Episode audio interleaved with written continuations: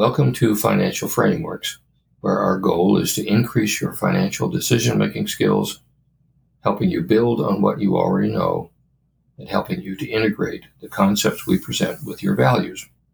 Today's podcast continues my discussion of what I think are the hardest tasks in value investing. Today we'll talk about number two, trusting your own judgment or trusting my judgment after doing a lot of research. Previous podcasts have spent a lot of time discussing biases, how those biases affect our decisions, why saving and budgeting is hard, and a lot of time on the mechanics of investing research. Today's podcast moves beyond those topics and begins a review of common errors that occur in financial decision making, specifically with how we deal with uncertainty when we are concerned about making money and concerned about losing money, specifically within that context and thinking about those issues. Today's podcast presents findings in behavioral finance, namely how prospect theory works, that's the concept, and how understanding it can improve your decision making process. It has certainly improved mine. There are a lot of barriers to investing in a stock, that make the process of trusting your judgment challenging. Here's a brief list of the most common that I've found, and you can apply these to what you're looking at. So let's say that you're following Peter Lynch's suggestion to investigate small company stocks because they have more room to grow and there could be a greater gain. Information about the stock may be scarce. That's often the case when it doesn't get a lot of coverage and it's a small company. That's a challenge. Secondly, what if there is negative information about the industry in which your potential investment operates, or about the direction of the economy, as in, will we have a soft landing and avoid a recession in the upcoming months? Or third, there could be news from a brokerage house that disagrees with your or my assessment of the stock we're interested in. Finally, and this is very often the case, one news source is optimistic about the market, and another is predicting doom and gloom and disaster at the same time.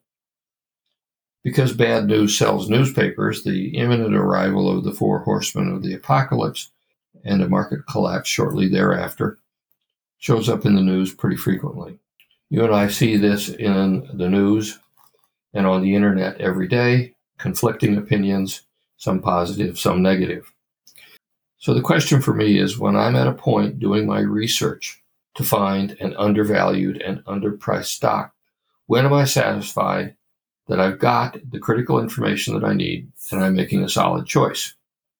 Here's my short answer to that question. To be confident in my decision, I need to feel that I have framed the research process, my choices about what information I've gathered and how I pose my questions, that I've done that fairly neutrally or objectively. And also that I have countered all of my biases when I'm processing the information. And then finally, that I have all of the critical information I need. So that's not too complicated. That's pretty straightforward. So the rest of this podcast will outline the high points of prospect theory, including common judgment errors that make it hard to meet the conditions I just described, why prospect theory makes sense and is useful to you and me. And finally, some tips for using prospect theory to avoid mistakes.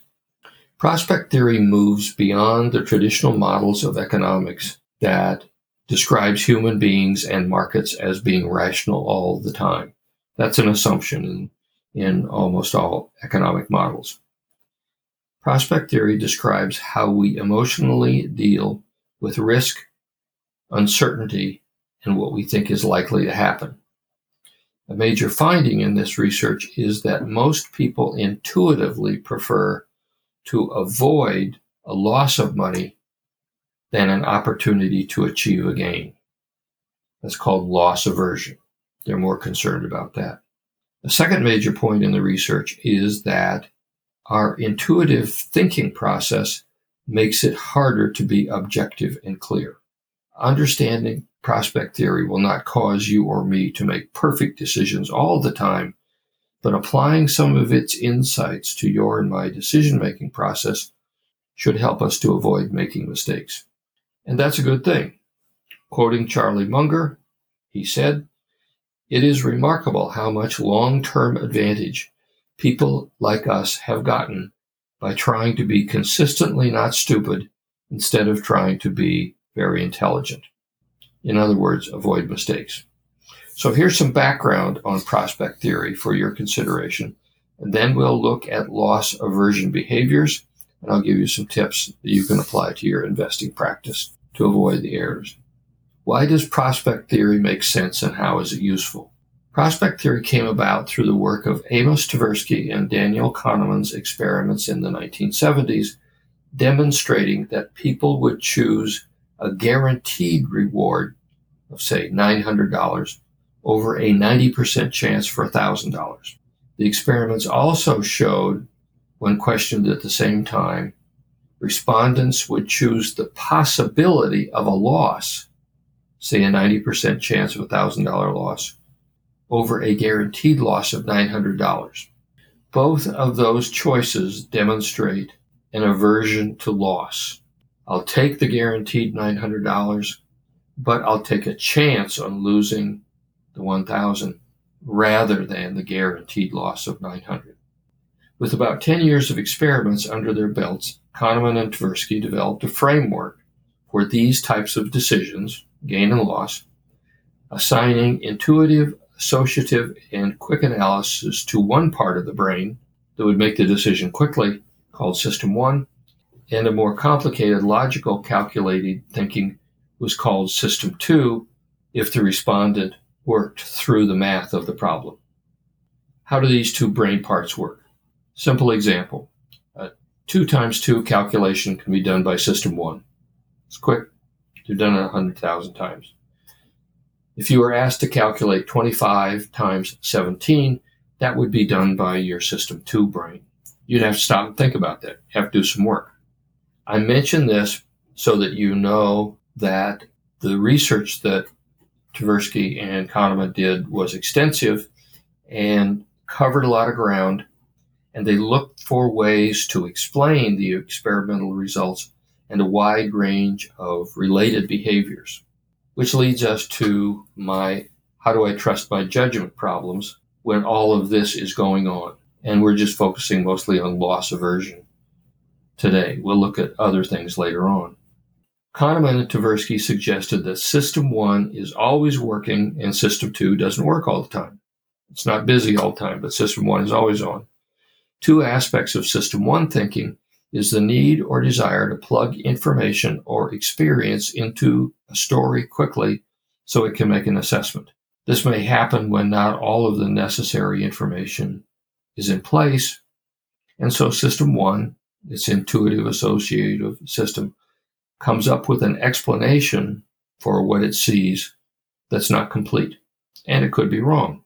Specifically, in terms of investment, this can lead to overconfidence. And we know that's a common investing problem. So I will quote Jason Voss, CFA, who is at the CFA Institute and who listened to Kahneman speak at the 65th CFA Institute annual conference. Quoting Mr. Voss. People are overconfident. He states that Kahneman said, How does the associative system generate feelings of confidence? The feeling of confidence corresponds to the coherence of the story that is generated by the associative system, your system one brain. In other words, the judgment and subsequent feelings of confidence are a response to the quality of the story does it stick together, and not to the quantity of data contained in the story. This combination of factors, confidence in the presence of data, to the contrary, leads to overconfidence. Kahneman said day traders churn because they tell themselves coherent stories. But even Fortune 500 CFOs tell themselves stories that are much more coherent than the facts justify. And in fact, CFOs at Fortune 500 firms are more overconfident than CFOs at smaller firms. That's the end of the quote from Mr. Voss. So let's stick with this one problem of overconfidence as we focus on how to trust one's judgment correctly. Let's also assume that overconfidence on your part as an investor can be an issue. And let's also assume that those around you, advisors, experts, or trusted associates, can be overconfident. The question is how to overcome the problem. Knowing why something is happening is nice, but solving the problem by making solid decisions and knowing when to trust yourself is what we need to do here.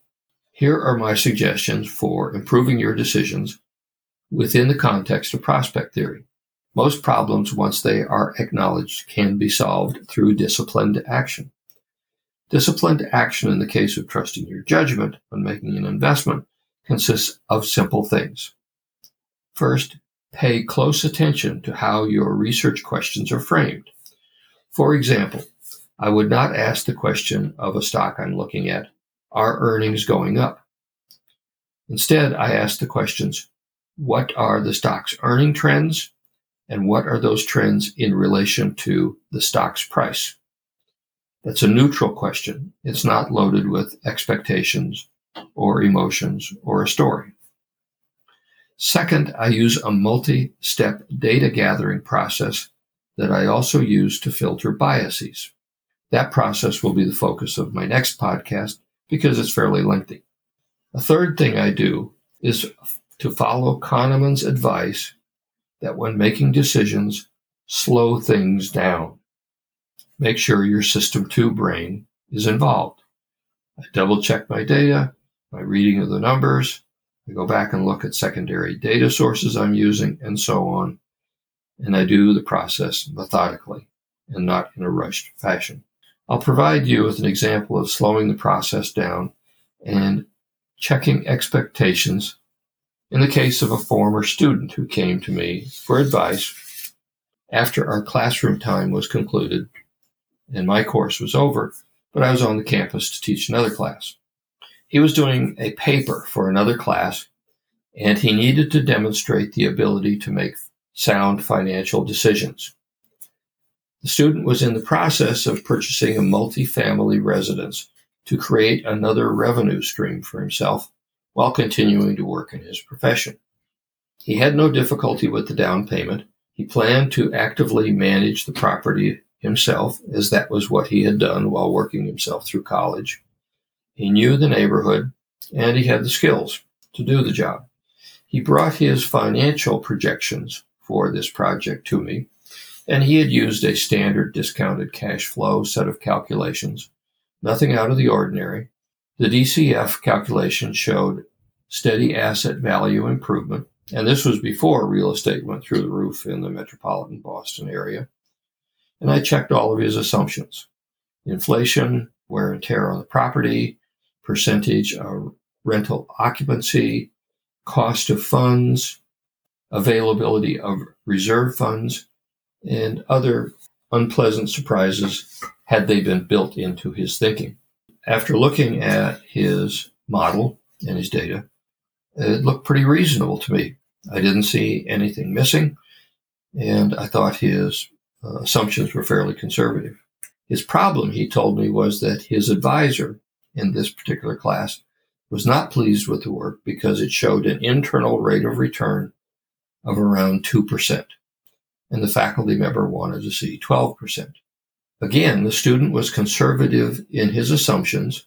He was high for his cost assumptions, and he built in uh, all sorts of problems for his revenue streams, so they were not pie in the sky. He had assigned a labor rate for himself that was accurate. So another expense, his labor, if times were tight, might not be there. So all in all, he had looked at things realistically and completely.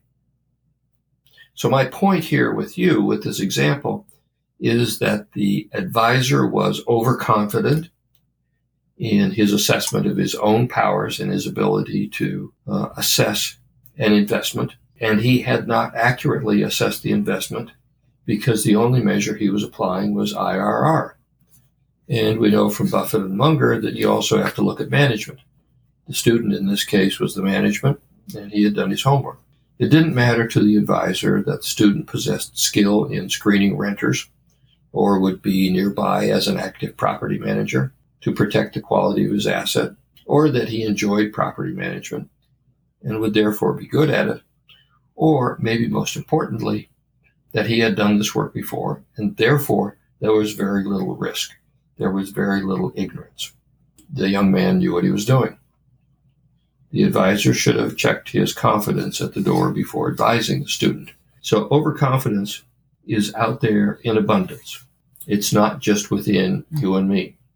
The student came to me because he was concerned that maybe the advisor was correct and he, the student, had not done his work correctly and had missed something. So I walked the student through his assumptions and his calculations and asked him if he felt they were real and accurate. Did he see any gaps or any inaccuracies that countered his data? We made two very minor adjustments, and I suggested that he do three things.